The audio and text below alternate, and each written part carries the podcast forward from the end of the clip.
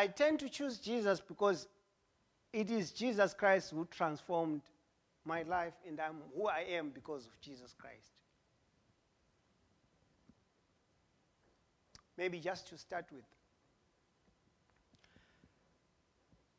When I became a Christian, way back around 1980, should be 81 or somewhere there, it was through an invitation of a friend. I, I think I shared this story with some who were here the first or second week when I started attending urban village churches. I was invited to the church, and at that moment, I was looking for my personal identity. I'd grown up in an environment where I was so marginalized because maybe to some of us it might not make sense, but I tell you, my parents divorced when I was too, too young to know what was taking place. And that label of being a child of parents who divorced stuck on me, and it actually formed the basis upon which people looked at me. I was sort of like a marginalized outcast within the community in, in which I, I lived. I grew up with that stigma until a time when somebody invited me to church. And because of the community I grew up in with at the church, my life was completely transformed. I started finding out my personal worth because of the people who surrounded my life. From thereafter, it has been a story of hope. Every step, every stage I went to, into life was made sensible because of being a Christian. I'll tell you just a few insights. When I came to the United States of America, this is, this is a dream. You guys may not understand it, but it's a dream come true for me just to be in the United States of America. I never could have imagined myself boarding a plane for 35 hours, coming 10,000 miles away into a t- completely different world altogether. First world, ours is actually third world. I'm not very sure which countries fit in the second world, but I know it's. I know there is first world and third world. So when I got to America, I looked at myself and said, Here I am, I'm a stranger, I'm right at the bottom, everybody is up there. And you know what? I'll give you two good examples of, who, of what Christ is capable, capable of doing. He actually takes us from the dust and actually put us somewhere where the kings are. I sought an internship with West Pennsylvania annual conference just for an internship, a summer internship last, last, uh, last summer. For sure, I got the internship. I went there and I was invited to attend the, the annual conference there. And I was identified, I don't know who identified me, but I was requested to participate in a worship service. That was marvelous. You know, among thousands of people who had gathered there in, uh, in uh, West Pennsylvania and Pittsburgh, I was invited to, to participate in a worship service. And here I am, right in front of people, you know, given a script to read, but I said, God, you are such a wonderful God. How can you identify me, a stranger in this country, and ask to speak to all these people who are so well up in the first world? That's who God is. He lifts us up from underneath and puts us somewhere there. I was so excited by that, just that event. So I went to the general conference for the first time again. And uh, you know what? When my seminary heard that I, I, am going there just to observe the, the, the, the general conference, Again, I was asked to participate in a worship service at the General Conference in St. Louis last, uh, last week. Again, in front of all those thousands of people, here was a guy from Zimbabwe, a novice in America, asked to participate in the. I didn't take a very big role. All I was asked to do was to wave my flag and say, My light, I shall let it shine, let it shine you know, you know, running just in front of thousands of people there, just letting that light shine. To me, that's a sign of hope. So, my brothers and sisters, I encourage us no matter how people judge you, you are who you are because God loved you. We are created in the authentic image of God. Amen. Imago Dei. Now, let us go through the word for today. We read John chapter 1, verse 35 to 45, which, is a, a, uh, which deals with call narratives. Jesus Christ calling the first disciples. Christians are generally agreed that the church exists for the sole purpose of making disciples of all nations for the transformation of the world, based on Jesus Christ's great commission to his disciples that is found in Matthew chapter 28, verses 18 to 20. However, the Great Commission over the years has turned out to be the Great Omission.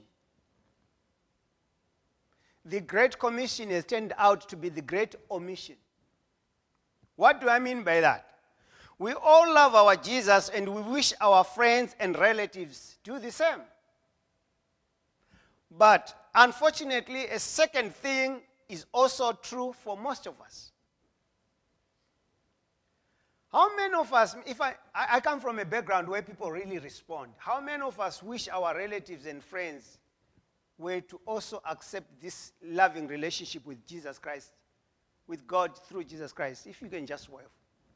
How many of us wish our brothers knew Jesus Christ, our sisters knew Jesus Christ, our parents knew Jesus Christ, the community, uh, I mean, love Jesus Christ? I do. I'm one of such people who really wish. And I thank God ever since I accepted Jesus Christ as my Lord and Savior.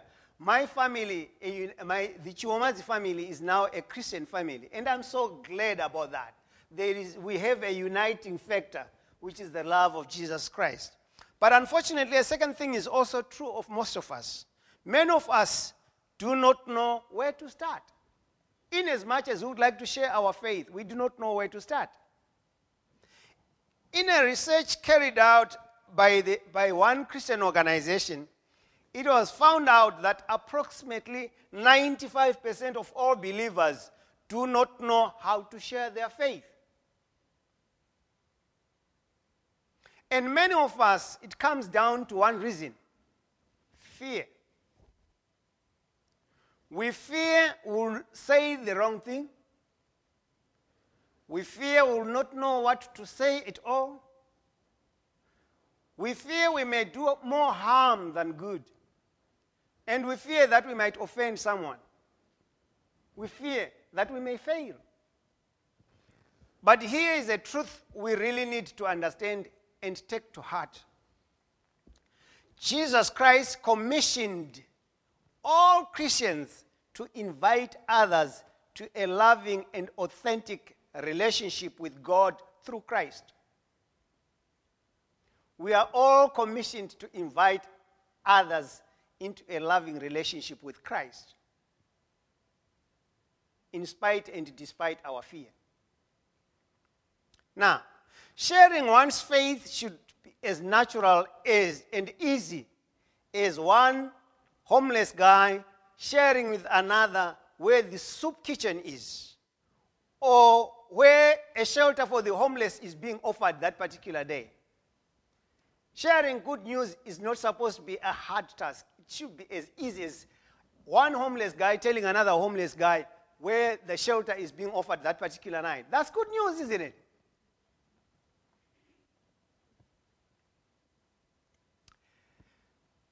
I'm passionate about evangelism. And I know some people take evangelism to be very toxic because of the way, probably how they experienced evangelism at some point in time. But I'll tell you what the word evangelism is not an English word, neither is it an American word, neither is it a Zimbabwean word. It's a Greek word. And the word simply means, in Greek, it's evangelion. That translated to English, it's good news. So, good news can never be toxic. But, however, there are so many good things which have been turned toxic because of the way people have uh, handled them in, in, in, in, in life. Now, my professor, my evangelism professor, Reverend Dr. Tisdale, tells me, he argues, evangelism is a bias for good news good news about what Christ has done and what Christ is doing and what Christ will continuously do in redeeming this world. Evangelism does not reject any person. What it rejects are messages and powers that would do, deny people the ability to share in God's gracious redemption through Jesus Christ. Evangelism denounces whatever stands between people and God's redeeming work. Even if it is the church or Christians that form this hindrance, people who pass judgment on other people in the name of Jesus Christ are not doing evangelism. Evangelism is there to redeem people. I'll tell you a good story about Africa. Africa, like in my country, my, my country, Zimbabwe, we were under colonial rule for a hundred years. And I'll tell you what, if only the good news had not come to Zimbabwe, we would still be under colonialism today. We only managed to fight uh, against colonialism when the missionaries educated us that you are an authentic people, people created in the image of God. And with the help of the good news, we managed to claim our rights.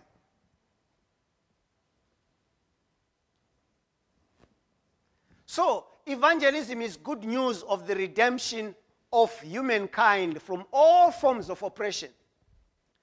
This is my encouragement to the congregation at Urban Village Church. Whatever people say about us, whatever, whatever people think about us, we should stay in love with Christ, knowing that we are not who we are because of how people define us, but we are who we are because of how God created us and God loves us.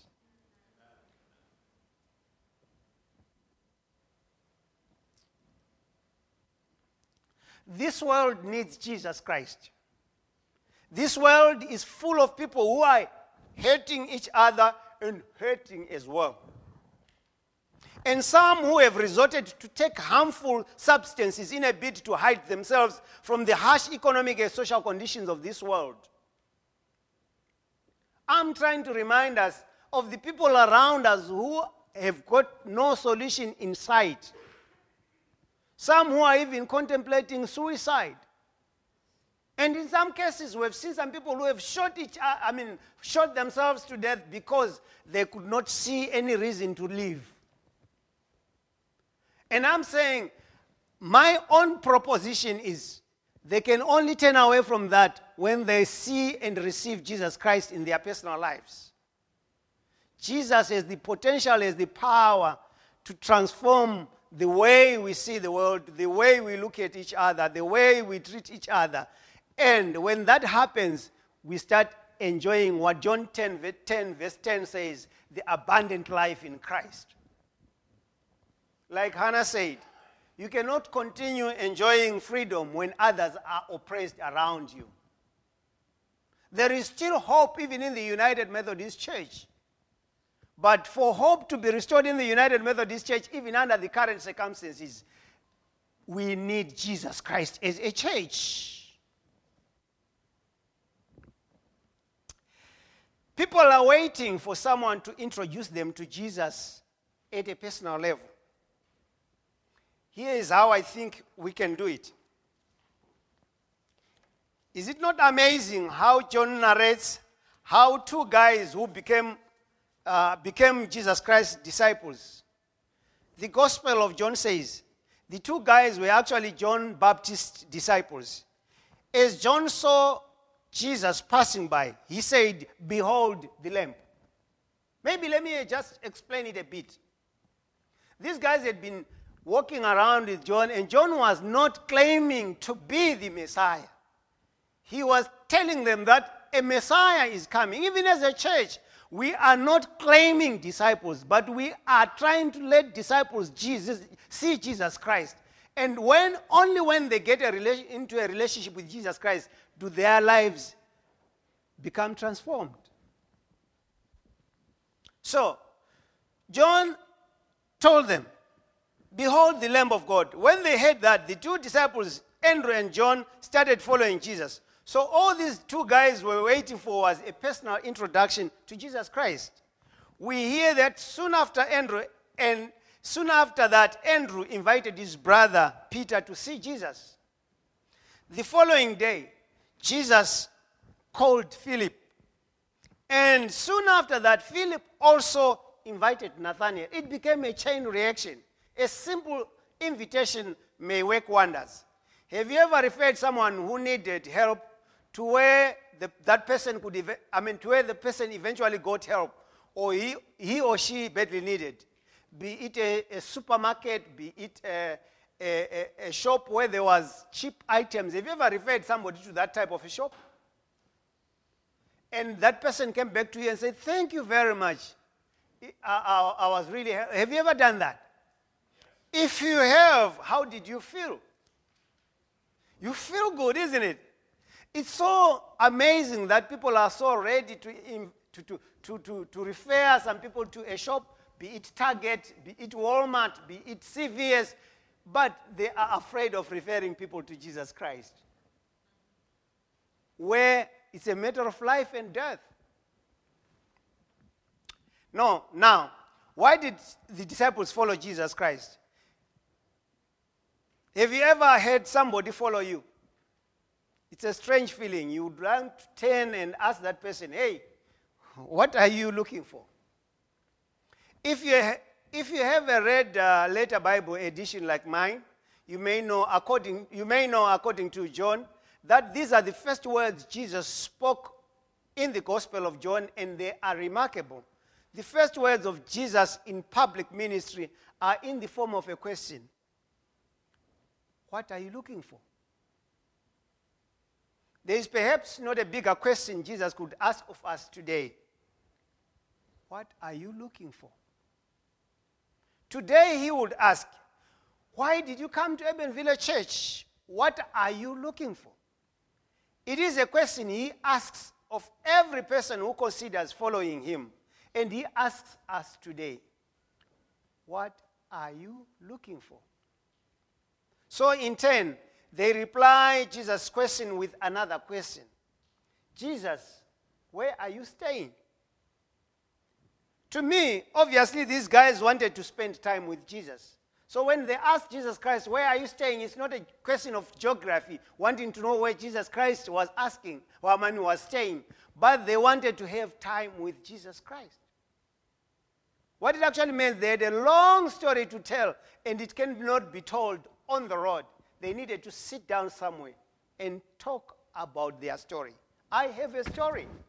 I'm quite sure you also have a story. My brothers and sisters, Jesus opted to give a short and precise answer just follow me.